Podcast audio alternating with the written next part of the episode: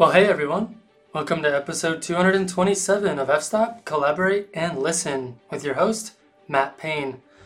This week on the podcast, I was joined by Bryn Schmidt, Alex Noriega, and Alex Nail to talk about the most controversial and divisive topic in the landscape and nature photography community at the present moment, NFTs. In today's episode, you can expect to hear four adults have a very respectful and cordial conversation and debate about NFTs, which I believe has been sorely lacking from social media as of late. You can also expect to learn quite a bit and gain some perspectives no matter what side of the argument you find yourself on, or perhaps gain a better understanding if you don't find yourself on one side at all. We discuss what are NFTs and how do they and their marketplaces work, the various positives and negatives of NFTs, the newly formed community of NFT photographers over on Twitter, the carbon and environmental impacts of NFTs, and how and why we can and should openly discuss those, and why certain NFTs are selling and others are not, and a lot more. Well, before we dive in, I wanted to personally thank our newest patrons, Jay Linsenbigler and Garrett Hess. Jay and Garrett picked a level of support over on Patreon that works within their budgets while supporting this podcast and me. Thank you so much, Jay and Garrett. For as little as $5 a month, you too can support the show and continue to help provide new and exciting content like today's episode. Thank you for your support. Let's get to the show. All right. Well, Alex Nail, Alex Noriega, and Bryn Schmidt, thank you so much for joining me on the podcast today for a special panel discussion on what has become quite a controversial subject in the landscape and nature photography world, which is NFTs. And I've been trying to do a podcast on NFTs for, probably since February now, ever since they kind of emerged as this kind of hot topic. And I'm actually kind of glad that we were able to wait, because I think it's gotten even more interesting in terms of the talkability of the subject. I think there's more understanding of what they are, and there's some more controversy. So that's always fun. So I'll just kick us off with the very first question. But before I do that, real quick, just if you could go around and introduce yourselves, and I'll start with you, Alex Nail. Hi, I'm Alex Nail. I'm a mountain photographer. I'm actually spending far too much time with Matt at the moment on the Natural Landscape Photography Awards. So Matt and I have been chatting a lot recently, which I guess is part of the reason that I'm included in this discussion. But yeah, I'm certainly interested in NFTs, and looking forward to this discussion. Thank you. Alex Noriega. I'm Alex Noriega. I'm a nature photographer in the U.S., and I'm also working on the Natural Landscape Photography Awards as a judge. And I think Matt's sick of me already. We just had beers last week, and he mentioned that he sees my face too much. Oh wait, that was the other Alex. Right. I have too much Alex in my life. Yeah, if that's possible. It's really annoying that you're also named Alex. Could you just change that? I don't know. Change it. Al. And you're Al. Both Alex N. That's Al. Even worse. The British guy goes Al. Yeah. All right. And then we have Bryn Schmidt. Hi, everyone. I'm Bryn. I'm a landscape and wildlife photographer in Colorado, and I am not part of this group for this contest, but I serve with Matt Payne on staff with Nature First. And so we've gotten to know each other a bit through that. Awesome. So excited for this panel today. It should be interesting. It should be very interesting. If it's not, we didn't do a very good job. So, all right. So in 20 seconds or less, tell us what the hell an NFT is.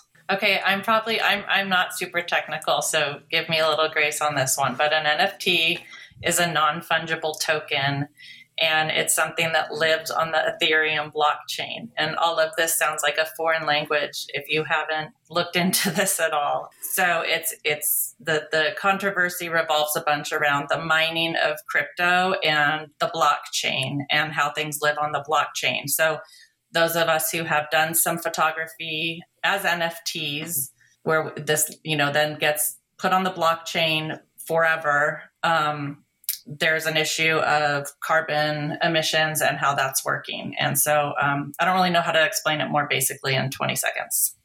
I think that was pretty decent. What would you add, Alex Noriega? So an NFT, non-fungible, just means unique, basically, can't be replicated, I believe. So you could think of it like a Bitcoin, but instead of being interchangeable, they're unique. And instead of being a coin, it's like a piece of art. Like if you were to own a Picasso or some work of art, that has a value. So instead of a Bitcoin, which everyone's Bitcoins are interchangeable, you'd have a specific photograph on there represented. And you could think of it like a Babe Ruth baseball card. TJ told me this analogy. Like imagine if you mint an NFT that is only an edition of one, it'd be like if you had the only Babe Ruth baseball card in the world, but represented digitally. What would you add to that, Alex Nail? And yeah, so I think more specifically what you're buying is more of a certification of the original, not the original itself. And that's certified through web link, essentially. So that's the link there. You're not owning something physical. You don't necessarily have ownership of copyright and the rights to reproduction or anything like that. You don't own the photograph. You just own the uniqueness of that photograph. Oh, go ahead, Bryn. Sorry, I was just going to say, and like your ownership of that NFT is like implanted on the blockchain. So it's forever assigned to you. And it's, you know, it is a way that like if you put a photograph out there, until you sell it, you know, you own it. It is yours. When you sell it, it transfers, but you are forever the creator of it. And there's a record of all of that. Yeah, a public record that as long as Ethereum is running, everyone can go back and look at everything that was ever sold or traded. So that's where the environmental cost comes in. The computers have to do all this calculation to keep it secure. So none of that can be forged. So like basically all the computers, or at least more than half of them around the world running this, have to agree that this happened. So that involves like generate all this energy usage. So assuming that all these links stay traceable and so on, you've basically got the best possible way of certifying an original, that's existed basically because it's so widely accessible and supported.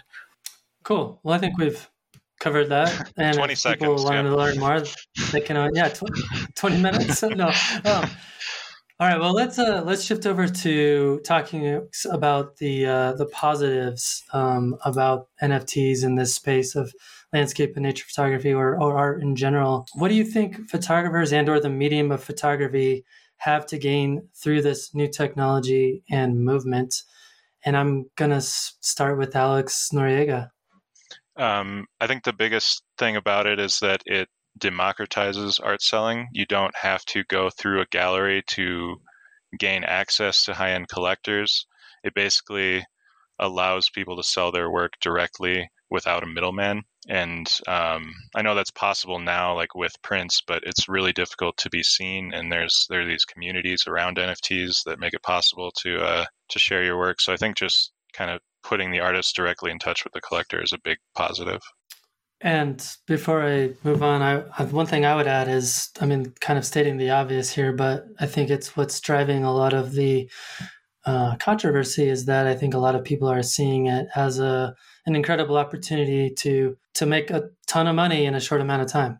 Just to be very honest. Definitely. The market's really new, and there aren't a lot of people in it, and I think that, prices are all over the place and we don't really know what they're worth, but most people are minting as single editions, saying that's the only one of that photograph that will ever be on. So that's kind of the justification for the high prices at the moment. Right. What would you add to that, Bryn, in terms of the positives in the NFT space? One for me is that it's just been incredibly fun. Like I've become really close with a lot of nature photographers and created a really tight community. And that's been incredibly enjoyable to me. I've been a little burned out on social media. I've really enjoyed having like a real community of people that I connect with often. And so that's been incredible. I also think a benefit is that, it kind of started as a level playing field because a lot of these collectors don't know certain names and certain photographers. And so honestly, someone like me, who's not well known in the community, has been able to get in and have collectors really enjoy my work and, you know, collect some of my pieces. And I don't have that in the real world as much. it also so it just created kind of more of a level playing field to start. I think we're starting to see that change, and I think the this amazing NFT community that's been so supportive, how long is that going to last? I don't know. I think that, I think we've, as those of us that kind of started in this together, like feel this really tight bond, but I don't think as it grows that that's necessarily going to stay. But for me, it's been a huge positive. I think that's totally fair. And I like what you said, that I think it speaks back to what Alex was saying about democratization of selling your art, because to your point, a lot of people who probably are not known in the photography world are getting their work seen and purchased. So that's interesting. What would you add, Alex Noriega or Nail? Yeah, I mean, I have to say I do think NFTs are pretty great in certain ways, and one of them is just the ability to sell digital work as an asset. I mean, that essentially doesn't exist anymore. I mean, no buyer is ever going to come to you and say, oh, can I buy the digital original? A commercial entity might. I've sold some of the full rights to my images before, but that's fairly unusual. To have that ability to sell digitally in itself is unique and valuable to people who work digitally, which most of us do. Yeah, one thing I would add to that, Alex, is I've seen a lot of people on Twitter say, well, NFTs have no value and all of those kinds of things because it's digital. And it's like, I used to play massively multiplayer online role-playing games. I know Alex Noriega and I talk about World of Warcraft in the past, but I mean, I know lots of people who play video games who spend real cold hard cash for in-game purchases and things like that. So this isn't necessarily new. It's just new that it's being applied to art. What would you say, Alex? Oh, that's just exactly what I was going to say, that like people who spend most of their time on the internet, like I've spent a fair amount of time playing games. If say you're playing a game all day, every day, and there's something you can buy to make your character look cooler, both to you and to everyone else, like you're essentially buying art for your character, right? And there are people that will pay real money because that's what's important to them. They kind of live in this digital space.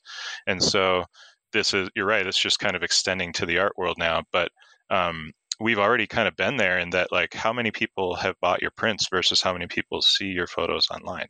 Like, I have a fairly wide audience if you take into account all platforms, and then maybe like I don't want to try to guess, but 100, 200 print buyers.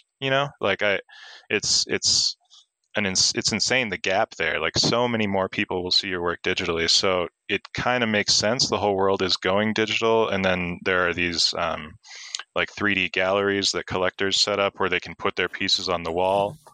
I mean, the counter argument is that you could just download the JPEG and do that for free, right?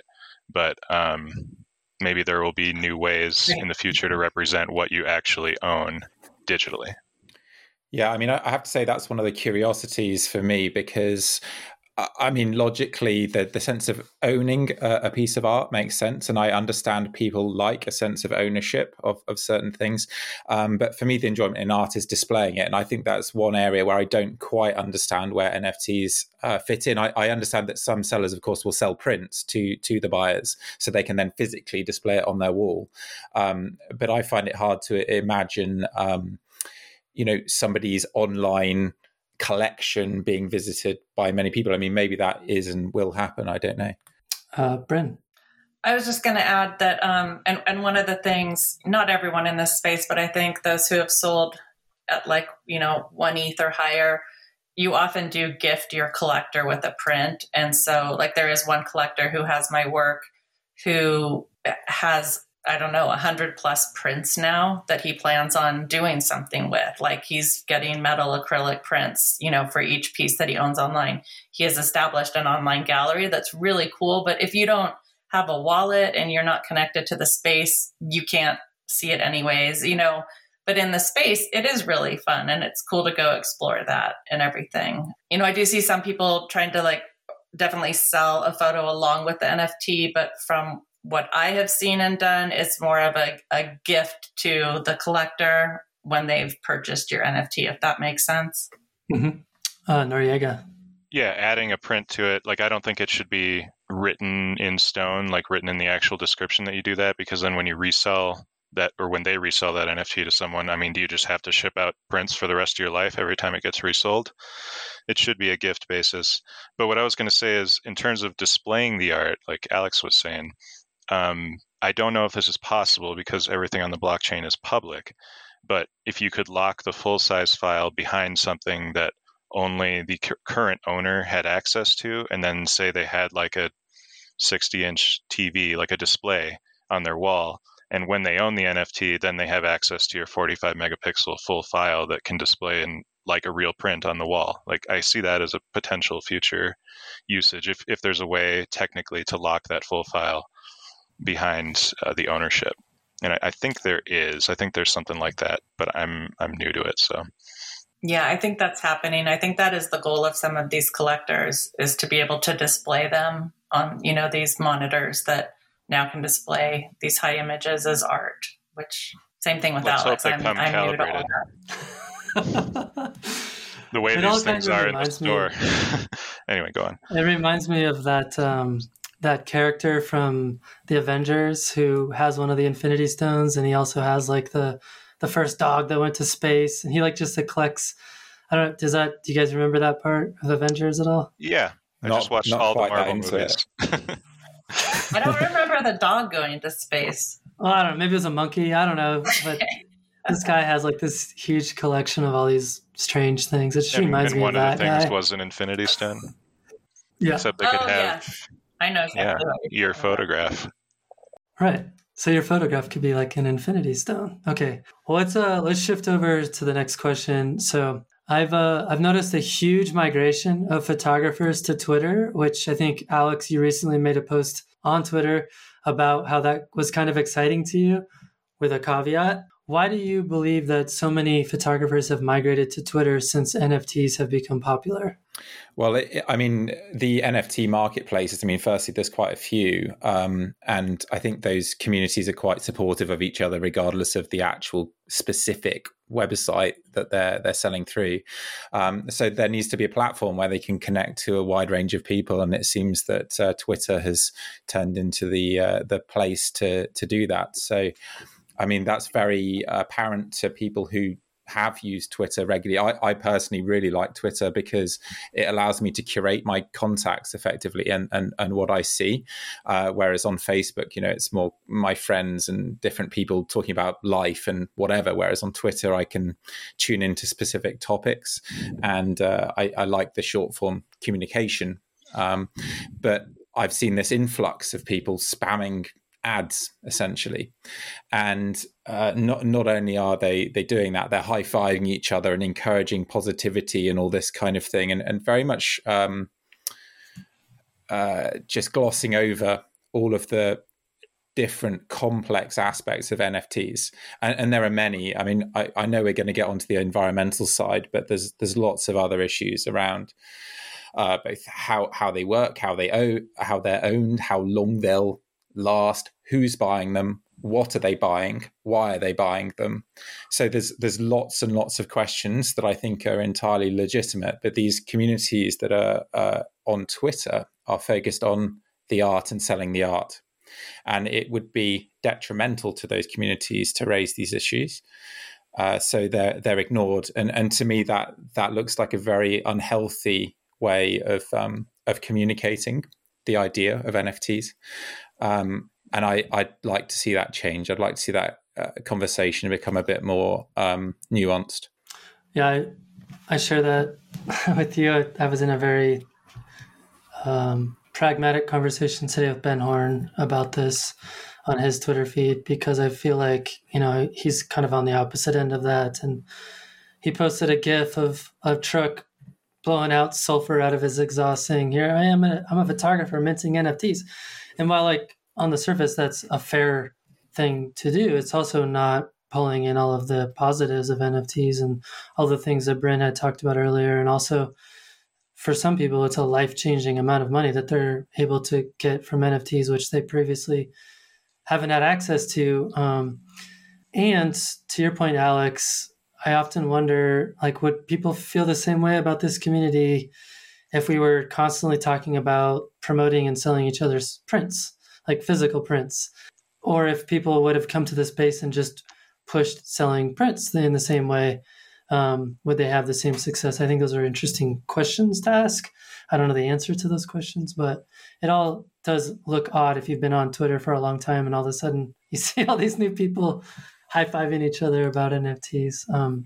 Very quickly, the issue is not advertising. It's the sheer amount of advertising and the fact that some of the other topics aren't being discussed. If there's a problem with printing, I would want people to discuss problems with printing. But, sure. Yeah. Go ahead, Bryn. Okay, well, I'd love to add to that because, Alex, I'm one of those people you're talking about. So I literally joined Twitter in May, and I can't believe how excited I am by the community, like I said. But a couple things. One, I love the retweeting aspect, right? That I can see anyone's photo that I love and retweet it and say, I am in love with this photo. And I try to do that a lot mixed in with sharing a lot of my friends and people I want to support in the NFT space. It's so new to me. I think I've gotten just caught up in really just enjoying it and enjoying a community again. Cause to me, it feels like what Instagram was like 6 years ago when people were friends and cared more, but before all the algorithm and everything. But to Alex's point, I actually have no problem. I haven't done this, Alex, so I feel like I can very much say I'm guilty of not talking about those issues as someone who cares very strongly about those issues. I don't actually have an issue with bringing them up. I'm happy to start those conversations now. I've been wrestling with all this internally. I think I've just been so excited by the space that I haven't stepped back enough to say okay, wait, I do need to be one of those people discussing all these issues, even though I'm in the space. And even if it seems hypocritical, I'm a little confused with it right now. And I do want to do more research to see, is this really a space I'm okay being in? As of now, to me, it is, but that could change. And I'm fine with that changing, but I'm also really fine bringing up those discussions and having them. So, if there's a way to have, threads or engage more, have a space on Twitter where we actually talk about this more. I'm very happy to engage in that. And I don't want to shy away from that part at all because I do really care. And I know a lot of people aren't going to probably hear that part right now, but I am wrestling with this internally. And, I don't want to get off topic because this is the Twitter question, but when I joined Twitter and started NFTs, and I do offset my NFTs carbon, which I know isn't enough, I'm sure, but I also quit red meat, which I have always eaten red meat. And I felt like that, I know that sounds silly, but I felt like it was a way to offset what I'm doing in this space was to also make another decision that would benefit climate change. So Bryn, for me, that's exactly why these things need to be discussed because look, I do think that this is not, my personal belief is that this isn't the right time to get into NFTs because of the carbon side of things. That's my personal belief. But if there are people who say to me, well, look, these are the things that I'm doing. You could well be having a greater net positive impact because you've just gone way overboard with offsets and whatever. Then who am I to say don't do NFTs? So there has to be a conversation, though, for that to happen. And I might see your work and you're saying, oh, check out my latest NFTs. And that's all you're saying. You're not saying I'm doing all this offsetting because actually NFTs are bad for the environment. So then when I do my NFTs, I think, I'll just do what Bryn did because she's not talking about offsetting. And so I think that's, that's the great thing about having this kind of conversation. One thing I was going to add, just Bryn, if it makes you feel any better, I've probably flip-flopped my personal, where I'm at on NFTs 17 times in the last month. So I totally can appreciate the vulnerability you're sharing about not being sure kind of where you're at because I was initially very against it. And then I got caught up in a little bit of FOMO myself. I minted a few and then I got a huge backlash from the community over that. And I backed off and I've had lots and lots of conversations with people to try to figure out where I should land. And I think I'm more in Alex's camp myself, but I think I can totally appreciate what you're saying. What were you going to add, Noriega? Alex suggested talking about it. I know that Bryn mentioned when she launched her collection that 50% was going to some wildlife fund, that's a big chunk of change. And that's generous. It's half of what you're making. You don't have to give any of it. But I've also seen backlash to the whole idea of offsets. Like, and if you were to do that, say, launch a collection and say, I'm donating 10%, which, you know, could be like $5,000 or something. There are people who will say you're just greenwashing and that you're doing this for the wrong reasons. Like, it's seen so cynically if it's even remotely related to NFTs, I think, that it's not really necessarily advisable from the perspective of like maintaining your reputation to even say that, that you're doing all these offsets, because it'll just be seen as like rationalization, even if it could encourage other people to make their own donations or make lifestyle choices like not eating red meat or not flying internationally or whatever it is. I feel like it's all seen so cynically. How are you supposed to navigate that publicly unless you just don't say anything about anything ever? I mean, yeah, that's fair. Go ahead, Bryn. I was just going to say, I think the idea that, you know, these Twitter spaces have really taken off. And I think, you know, one idea I would have out of this is having, you know, a podcast is limited in time and what we can get through, but we could host a space one evening that runs for 2 or 3 hours where we discuss this, you know, where Alex expresses what he's feeling and, you know, and I can share some of what I'm doing and why. And you could get into that more in a more discussion level than just posting, oh, hey, look, I'm doing this to offset what I'm doing. You know, I think the discussion part could happen more. And I, you know, having done conservation rooms when Clubhouse came out, doing responsible nature photography rooms, I'd be more than happy to help co-lead any of that.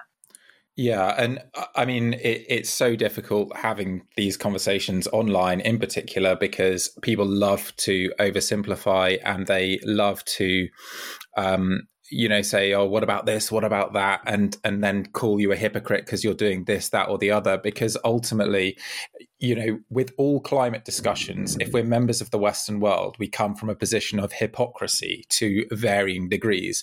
As landscape photographers, I'd say that we come from an enormous position of hypocrisy because, I mean, I don't fly a lot, but my carbon footprint from flying, I think I calculated, was 5 tons a year, okay, or 10 Bangladeshi years. You know, and if you start to look at it in those kinds of terms, my flying in itself is very hard to justify. So I'm not coming at this saying that I'm better than anybody else producing NFTs.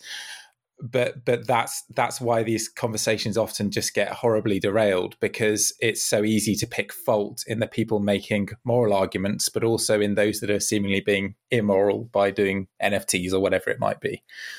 Yeah, I don't think that the judgment is applied equally. I think it's way more so on NFTs right now, because partly because they're so new, partly because it does seem like the energy is kind of wasted for no reason because of the way that these networks are designed. And I see a lot of misunderstanding about it, like people thinking it's a scam. Like it's not a scam. Like, these people know what they're buying. They're into cryptocurrency. You don't get it, that's fine.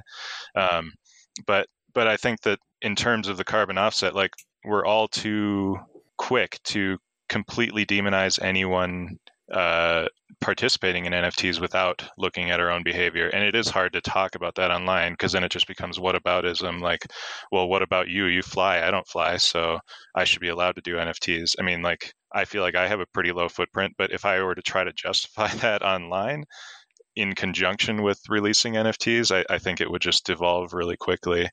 And yeah, I don't know how to, I think in a practical sense, we should really just look at our overall footprint. And like, if someone mints a couple of NFTs but also lives a simple lifestyle, like, maybe they're not so bad. And then you could argue that they didn't have to mint the NFTs, but they also don't have to like ship a print across the world or fly or do any of these other things that we all opt to do in the Western world that have impacts. So I don't know what the right answer is there, but I was just going to say one thing that maybe is helpful for this conversation too, is that this whole discussion around NFTs has actually helped me think much more about my overall carbon footprint. So my dad takes us to Maui almost every year, and it's a whole, you know, my brother's family, my family, and I don't think Like, I literally don't think about that. I probably choose not to think about that because I'm well aware of the environmental costs. And so I'm looking at that stuff now. And, you know, like I was saying, you know, red meat and looking at offsetting my car, you know, I didn't even know there, I'm sorry that if I'm probably just clueless, but I didn't know there were sites where you could go offset carbon. And I know that's not the answer, that you can't just offset the carbon, but, like I'm now offsetting the carbon for like flights and stuff. I didn't know that was a thing you could do. So in some ways, and this is not to justify NFTs, I'm just sharing that it's actually has me thinking on a much more overall, view of what I'm doing in the world and what's okay and how much I drive to Utah or to the Tetons or, you know, or around my home state. Like I'm just considering all those things now. And so I would really agree with Alex that we should be looking at the whole overall picture of our carbon footprint. And that is not trying to say NFTs are okay. It's just saying like, it really has had me thinking about more than just this space, other ways that I need to work on my carbon footprint. The scale of this is something that a lot of people maybe aren't aware of. I mean, I personally wasn't that aware of it until somebody answered a question I had on Twitter a couple of weeks ago about, you know, how can NFT landscape photographers, you know, mitigate their impacts on the environment? And then this person pointed me to this carbon calculator. It's actually carbon.fyi. You can just put that in your browser and it pulls it up. And then you can put any individual photographer's blockchain address. You can find it on Foundation. You can drop that in there. You can do it for yourself. And you can literally see what their carbon footprint is of their NFT collections and how many based on how many they've sold, how many they've written to the blockchain, how many they've listed, all of those things. And just as a point of context, I put a very popular NFT photographer's information in that particular tool. And it spit out that they were responsible for 8,500 kilograms of CO2 emissions, which is the equivalent of 21,000 miles of driving your car or almost 1,000 gallons of gasoline. So that's just one person. So that's the scale of what we're talking about. Yeah, and that's 17 of the poorest people in the world who generally have a carbon footprint under half a ton a year. Right. I just wanted to jump just really quick on that carbon.fyi site. They have it links to an offset site. The calculator is presented by this offset company, and the offset company is really lowballing it. I mean, I talked to Sarah Marino about this because I'm not very knowledgeable about it. I'm just learning about all this environmental stuff because of NFTs, honestly. And like it estimates anywhere from $6 to $12 roughly right now for offsetting a ton of carbon emissions. And Sarah pointed out that like, because this is presented by this offset company that is involved with crypto, they have every reason to lowball it and make it seem like, oh, it's not that big a deal. It's very easy to offset. And like, how would $12 offset 1,000 pounds or kilograms of carbon emissions? Like that doesn't even pay for an hour of someone's time. So like, you have to look at what you're donating. Because it costs $12 to plant a tree. Yeah, but that tree could burn down and... No, I was just going to make an argument too that is worth considering. And I don't really, you know a ton about all of this, but this is what I'm looking into. But with minting NFTs, the blockchain exists. So the Ethereum blockchain is not going away if we stop minting NFTs. So the amount of carbon and the energy that's being used for the blockchain, that's not changing. In fact, a lot of companies are considering moving like,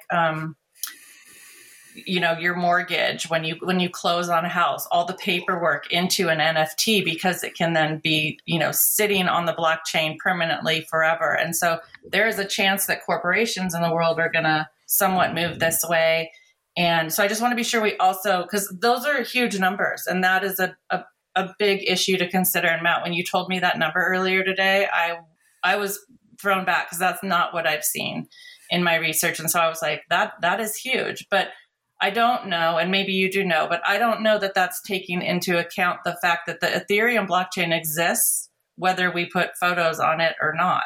So how does that play into it, I guess? I was just going to say that a block is mined, i.e. the energy is expended regardless of whether or not your transaction's in it.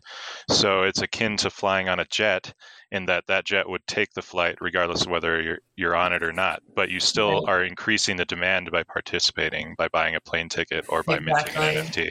And all this frenzy is causing the Ethereum network to do a lot more work.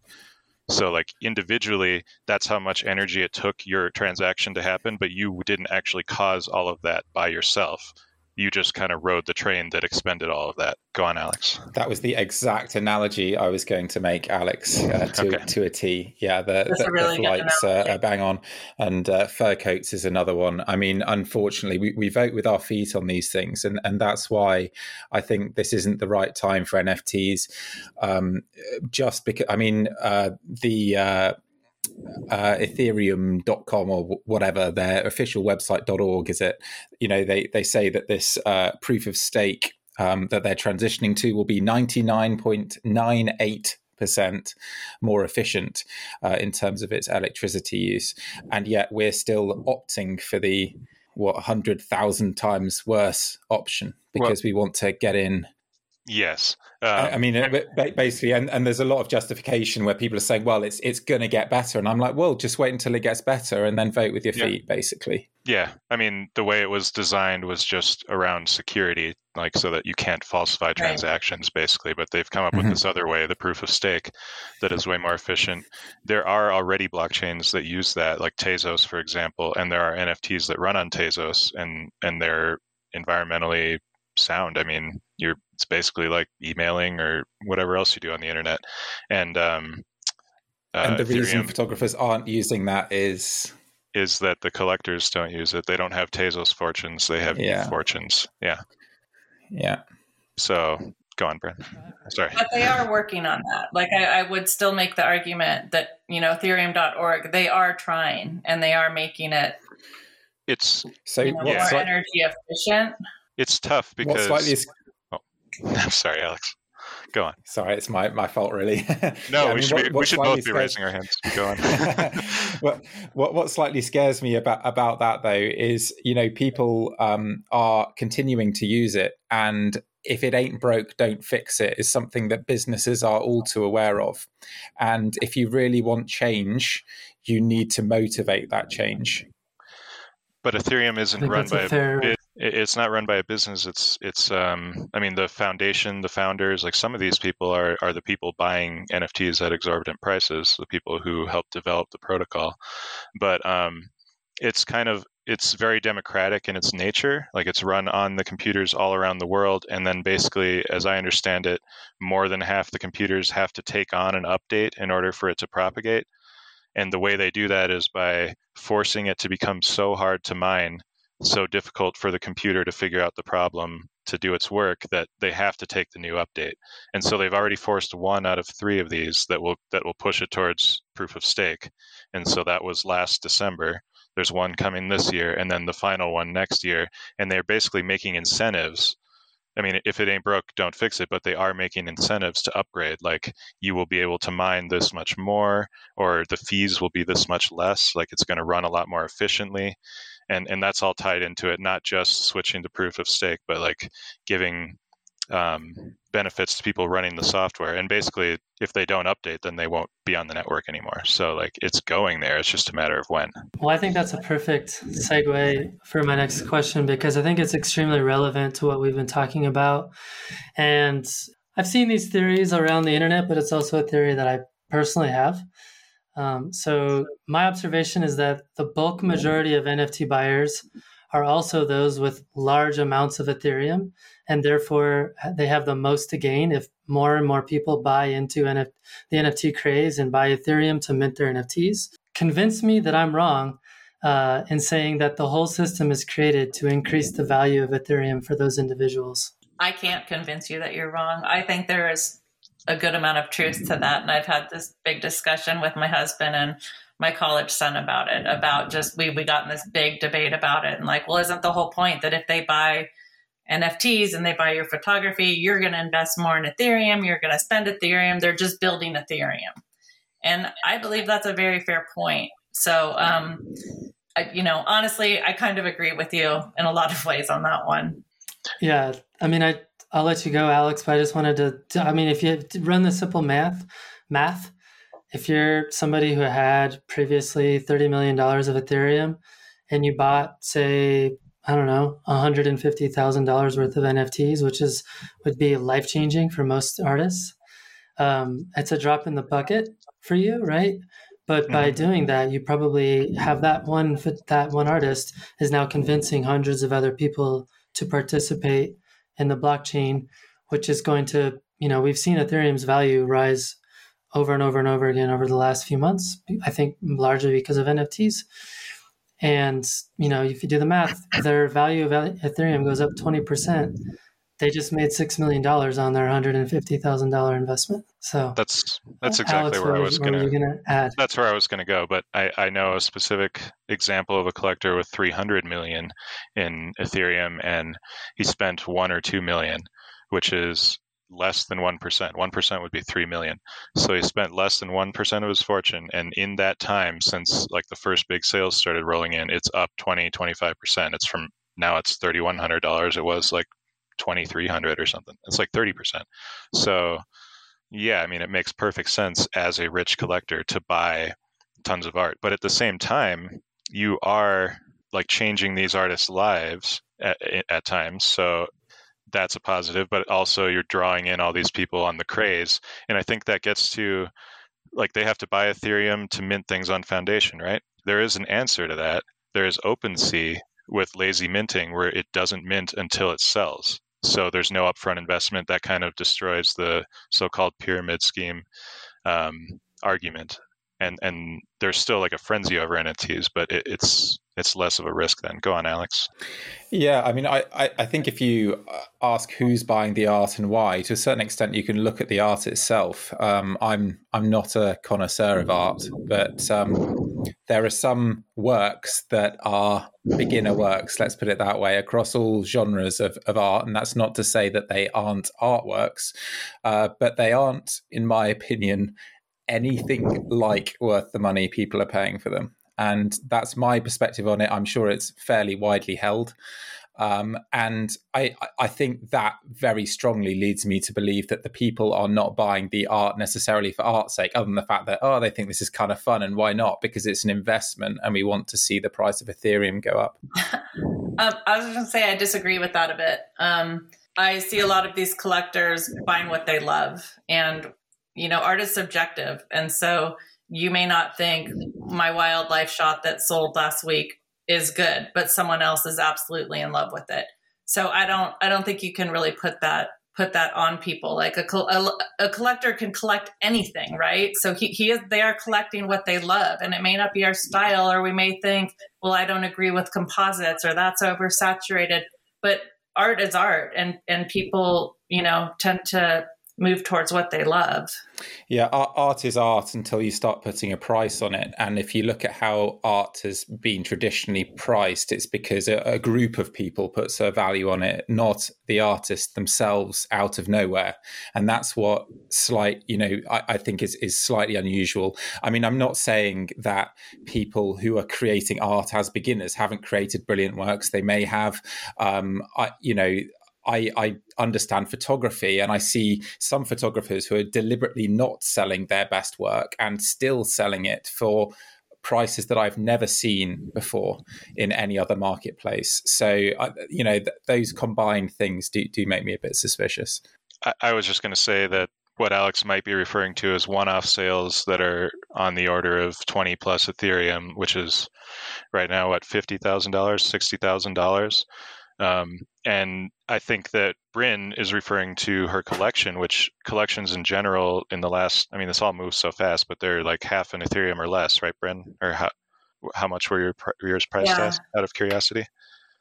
Mine were 0.5, and that was kind of high, but like a lot of people putting out collections or putting out maybe things they would never, have put out before the NFT space, where my collection of wildlife are like a lot of my favorite wildlife shots. So I did list them at 0.5, but a lot of them are in the 0.25 range, 0.3. But that's still exponentially lower. I'm talking about the high prices here. Let's say 5 Ethereum plus. Yeah. I was just going to see, I think we see all of it, right? There are some photographers coming in that are newer to photography and see this happening and feel like they can just list at 5 ETH because someone else sold at 5 ETH. I do not think that's makes sense. So like Alex, I would agree with you on that more type of art, but there are other people who are having those big sales now who did come in the space starting with one of ones, listing them at 0.25, 0.3, 0.5, and work their way up to getting to that 5 range. And they have put in the work and they have shown that they have value. Yeah, it sounds like Alex, a lot too. If you convert it to US dollars, it sounds like a lot, but also if NFTs are indeed the future of selling art, or at least one future of it, I won't say that it'll replace prints, but if they're here to stay, then selling the only copy of that will ever exist on the blockchain for like $1,500, I mean, that actually sounds low to me, as opposed to like $50,000. Go on, Alex. Photographs are a dime a dozen, unfortunately. I think if you're a very good artist, good at marketing yourself, good at restricting your releases and so on, then you can effectively artificially create that situation where an artwork is truly unique and valued as that. And there are certainly artworks that achieve that, and you can do that in photography, definitely. But there are a lot of NFTs being sold that are very generic. I wouldn't say that genericism has any relation to whether an artwork can sell or not. And so to me, it seems like they are more commodities and investments as for investment's sake, because they're NFTs, not because they are artworks. So at its very best, I agree with you, but I think that that's a minority of cases. Just one, go ahead, Alex. One more point on that is that you build in, but the nature of Ethereum is that you can run code on it. So you can make these sales smart in that they do certain things. Like every time the artwork is resold, the artist gets a 10% royalty forever, which is really great for artists. That's what I should have answered way earlier when you asked about the benefits of this, as opposed to traditional art sales, is that you sell a print for $1,000 and then a collector someday sells it for $1 million, you don't get any of that. But as an NFT, you'd get $100,000 back later. Like, you're always connected to the secondary market, which is great for an artist.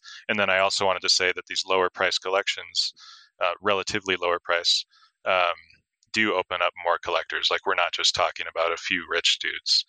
When you're sub 1 Ethereum, like I know plenty of people, other photographers who have bought from other photographers. So I think depending on the price, that argument might disintegrate a bit, and depending on who you're talking to, whether they value digital ownership. I think that's another really cool thing about the community is you actually do see artists supporting artists, which I think has been really fun, because I think there is a huge percentage of artists who, when they do make a sale, they do want to invest in other artists and build other artists up or onboard, new people. One thing that we won't have time to discuss is different artists in Cuba and Iran and places that can't get their work out and that are suddenly able to sell. And so you see people making sales and helping onboard people in countries that haven't had the access that we have to sell our work in the real world. And, so there's some positives there that's not the environmental issue, but I love seeing artists support artists. And when I sold my first few in my collection, I went and bought one of my friend's pieces that I love. And it's different than what I take. It's New York City and the snow, and it was gorgeous. And I, and I picked one up. And so I do love that aspect too. Yeah, I know that I'm kind of picking fights here to a certain degree, but I do recognize that there are lots of positive things to NFTs. In fact, I think it's an almost ideal, solution to how digital artists might be able to sell their work. I just think that there's a lot of problems with it at the moment, and I'd like people to delay entering the space.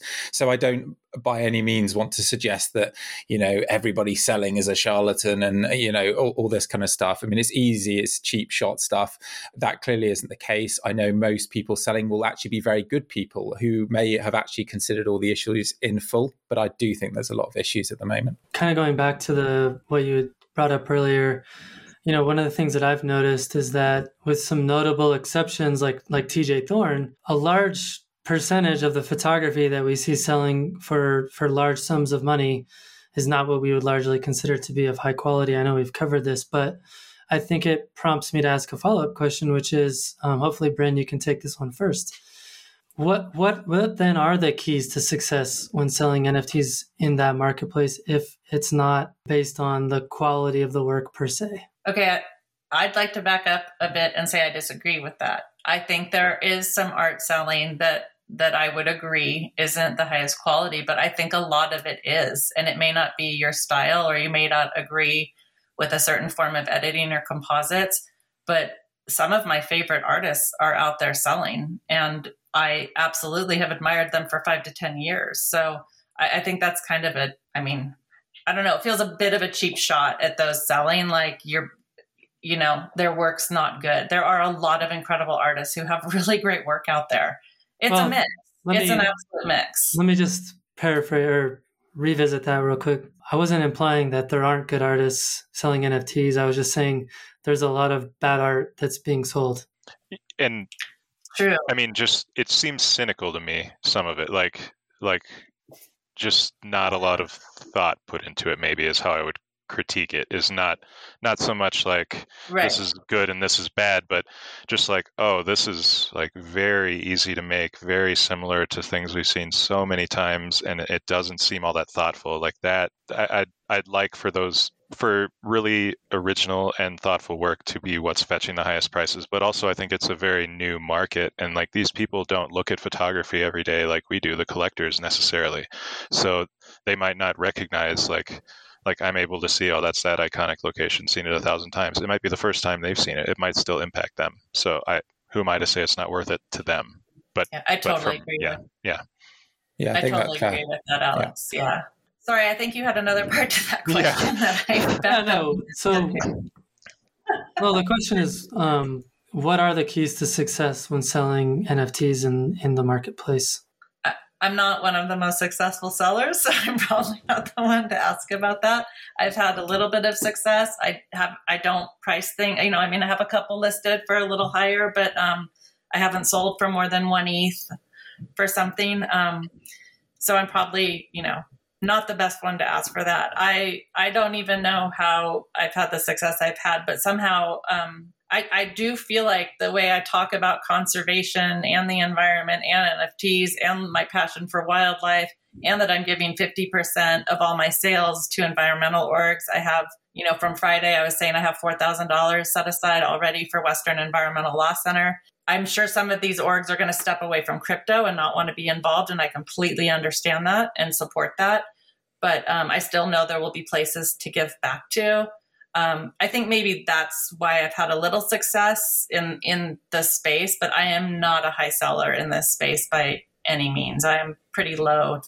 Noriega, I know you probably have some thoughts on this.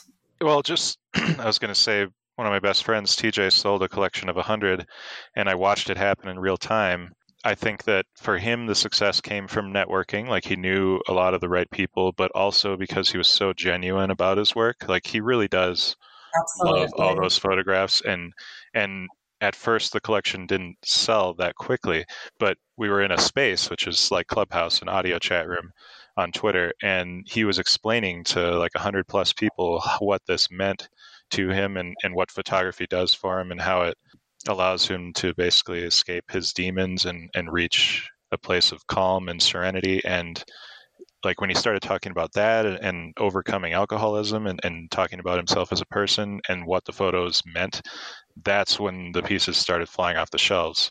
And so I think that just being, from what I've seen collectors say and people related to like that whole collection that TJ sold, just networking and being really genuine is one way to do it. But you do have to do a lot of networking to even be seen. Mm-hmm. And have a story that collectors find compelling. Yeah. And I think I do feel like we're seeing a little overboard on that. Not TJ. TJ's was absolutely amazing. I was blown away by that space and everything about him. But I think people saw TJ, and like, we all have a lot of crap in our past. I could go into, a lot of stuff I've had to deal with in counseling, and that some significant stuff, but I don't like TJ's made perfect sense, but like, I'm starting to see some people try to pull that into their stories that like it doesn't feel as genuine, if that makes sense. Welcome to that art. Maybe where, yeah. Isn't that where Alex was going to go with his response?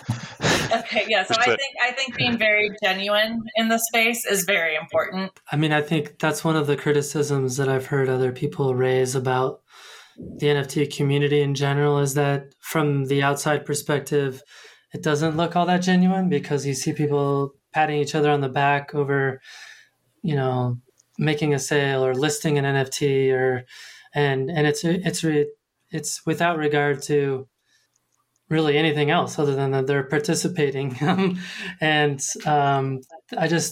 to get excited to, I guess it has to be someone that I have a relationship with, and I also appreciate the work. And if it's not, then I'm not just going to congratulate someone for the sake of congratulating them so that I can be quote unquote part of the community, if that makes sense. Yeah. I don't think I do that. Again, I feel like that's the part of the genuine part. I'm only supporting, retweeting people's work that I really do enjoy. I think it's a little overboard at times. Just like we don't post every time we make a print sale. Like my knees aren't literally shaking because I sold a $400 print. You know, like it's okay. It's business. It happens.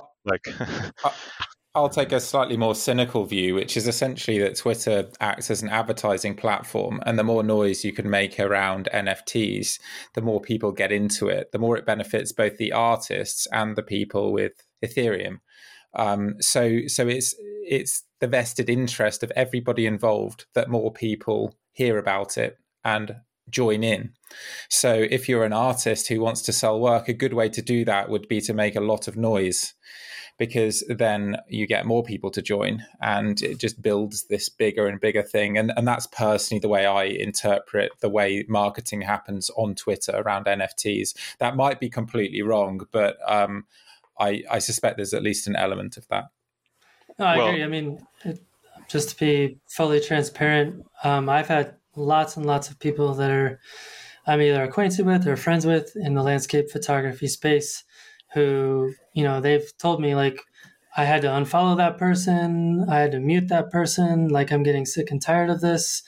You know, I'm not part of that group, and it's just getting old to hear about it. And so I think, I don't know if people are aware of that or if they even care, but that is happening. And I think that's why we do see some of the divisiveness as well as people who aren't, you know, it's in-group, out-group stuff. It's pretty, social psychology explains it all, but, you know, those dynamics do occur. And I think if you're on the outside of the group, you can feel like you're being left out. I've also seen lots of people make comments like, if you're not in NFTs, you're going to get left behind. You know, if it's just very, just negative things like that, that puts, yeah, go ahead, Alex. If they truly are the future, then you're not going to be left behind because there will be plenty of opportunity to enter later. That argument just reeks of like, this is a fad and you have to get in now before it dries up. So I think if you really believe in NFTs, you shouldn't be saying things like that because there will be plenty of time because they're going to stick around and evolve and be better. Yeah.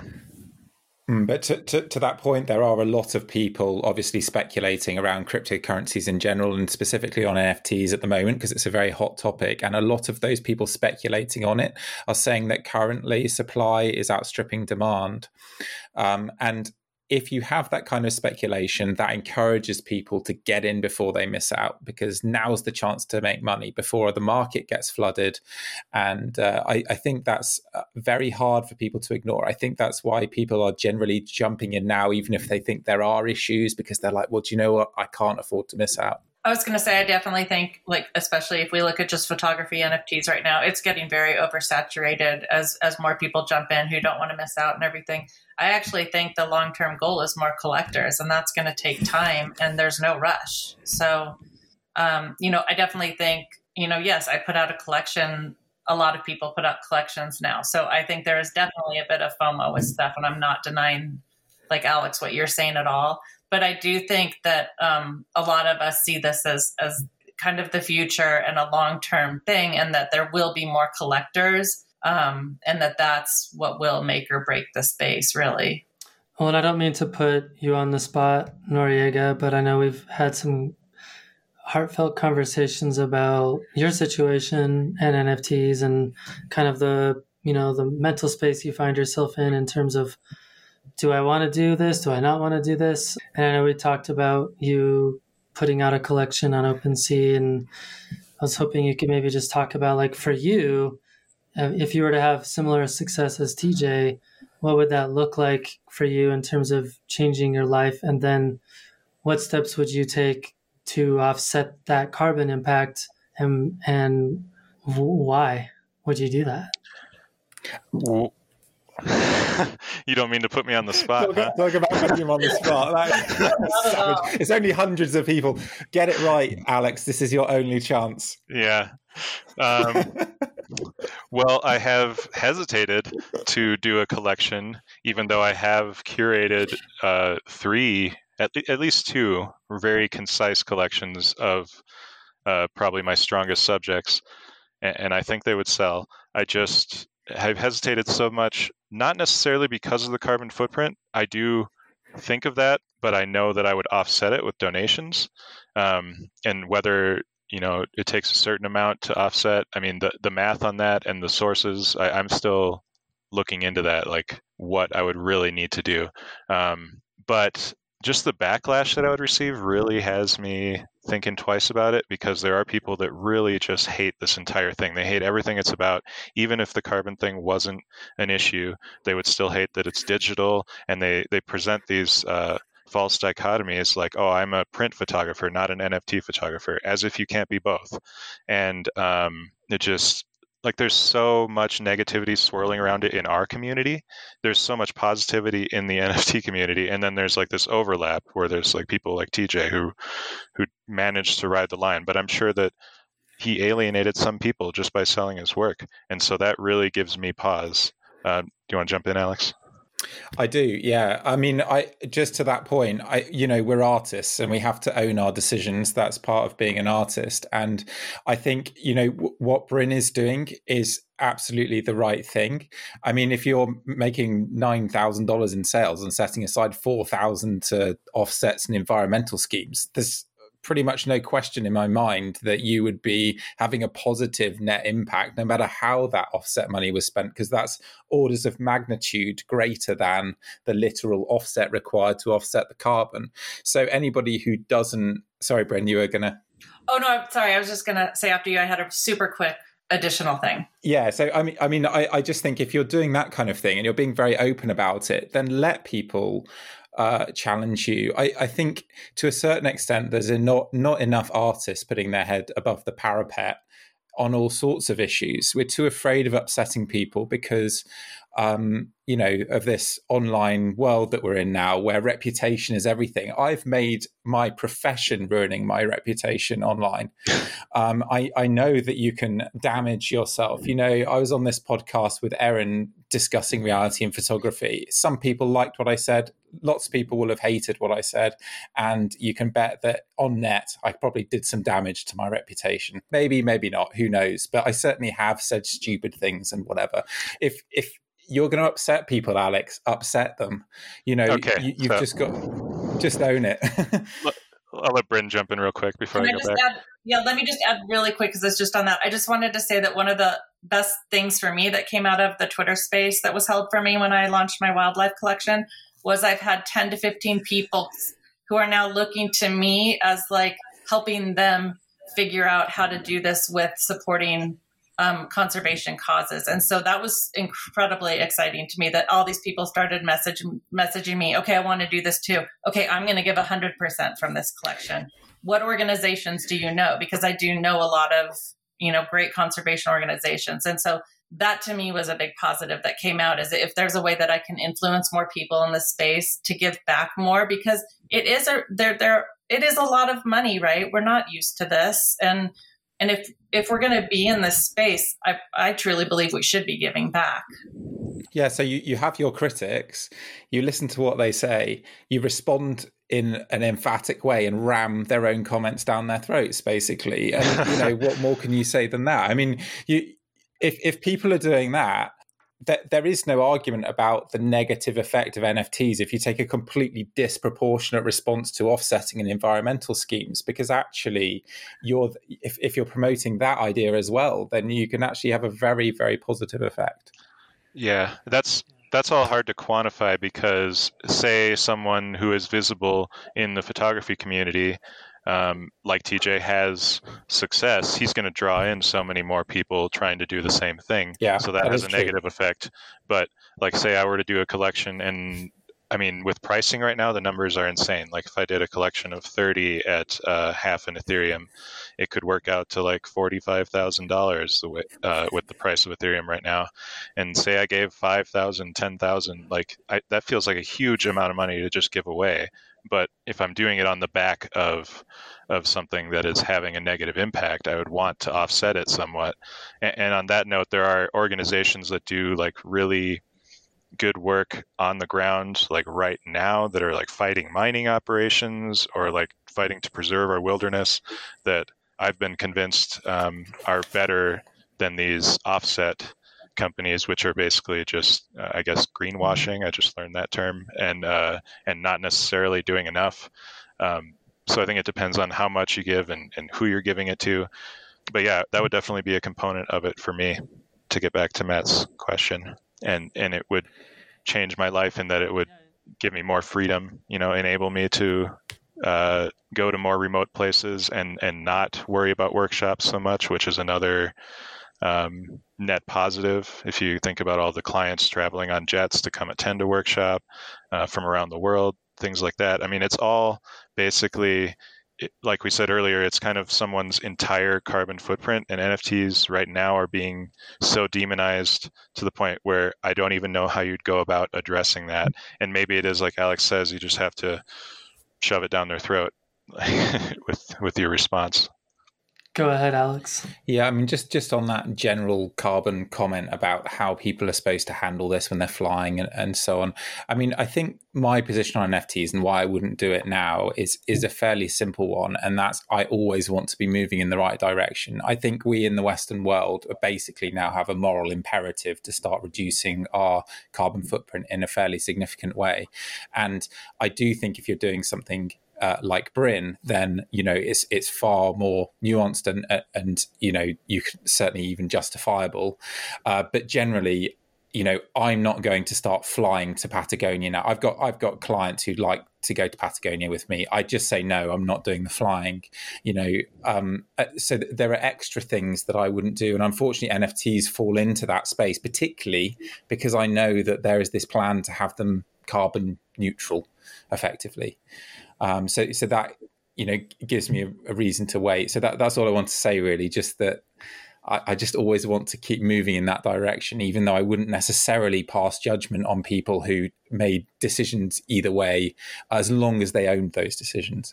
I just want to say really quick, I totally admire you for that, like 100%, you know, and that's, I mean, I hope we can, you know, somehow kind of get to that place where like those of us in NFT photography aren't hated so much, and people can see the good we're doing and the reasons we've decided this. And like I said, Matt, you know, like when we were talking earlier, I don't know that I'm going to stay in it. I may decide it's not okay, and then I'll get out. But I just, you know, I just like want Alex, you to know, like I have the utmost respect for that decision. And I truly agree with it, even though that sounds, you know, yeah.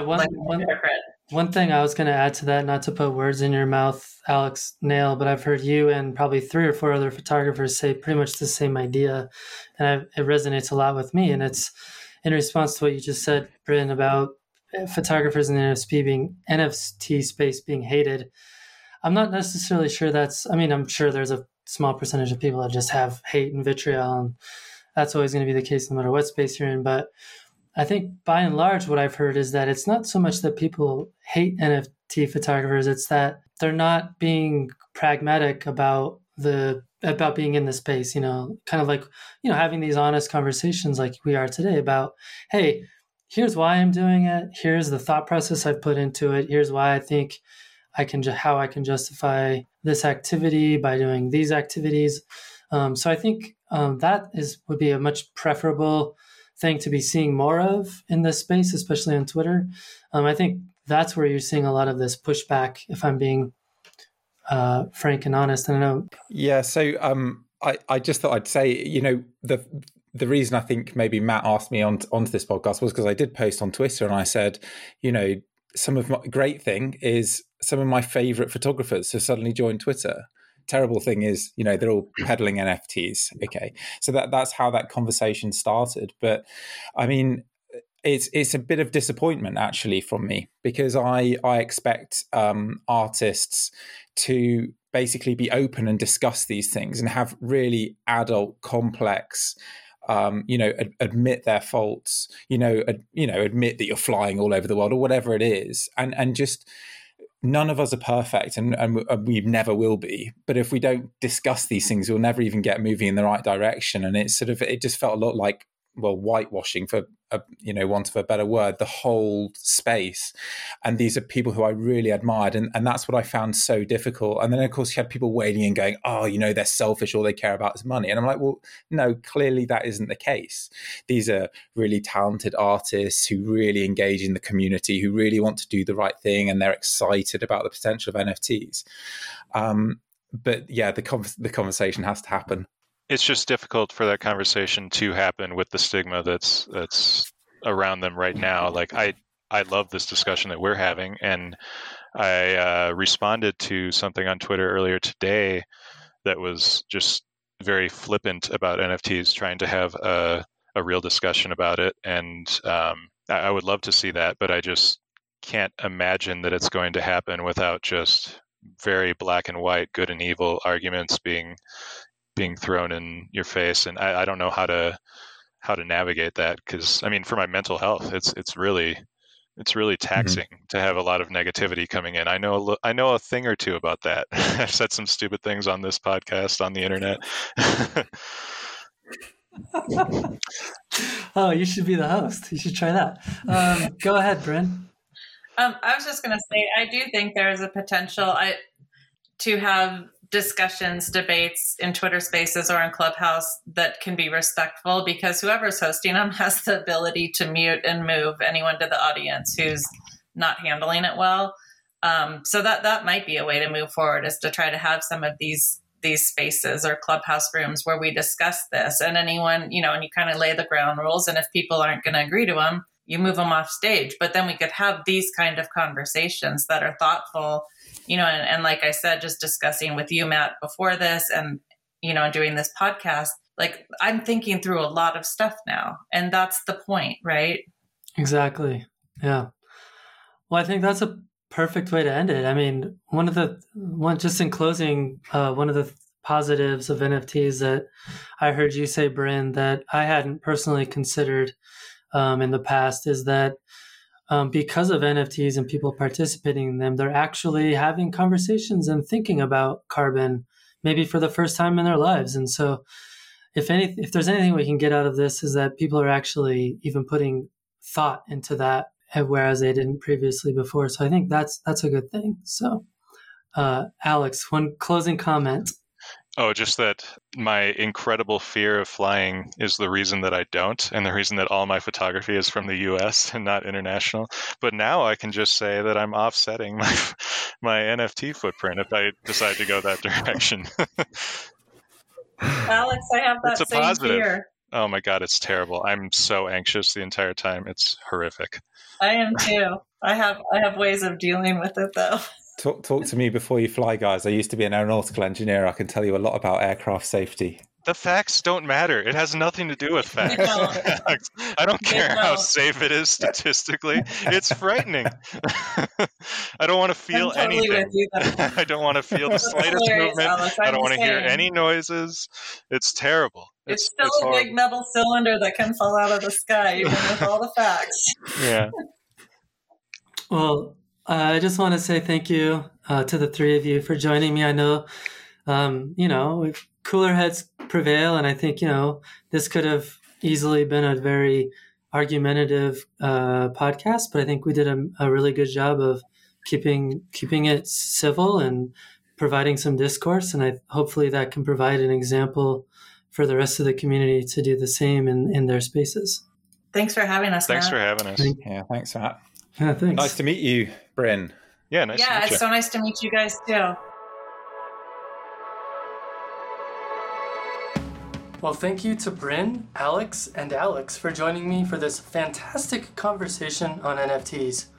My goal before recording this was to provide listeners with a fair and balanced view of NFTs, including their benefits and downfalls.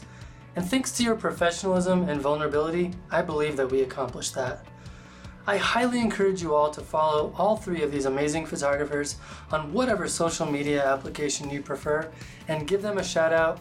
Thank them for sticking their necks out to have this great conversation. Well, before we part ways, I wanted to mention that I am really trying my hardest to keep this podcast as ad-free as possible. I certainly have been considering ads as a way to generate more revenue for the show, which has been mostly flat for the better part of 2 years now. If you enjoyed today's episode, I would be incredibly grateful if you were able to help out in some way. Perhaps you can leave a 5-star review on iTunes, or you could help support the show over on Patreon, or like Bree Stockwell, you could help host Clubhouse conversations about the podcast episodes. However you think you could help out, I would be very happy. Thanks for being a part of this great community. Well, that's all for now. Thanks for stopping in, collaborating with us, and listening. See you next week.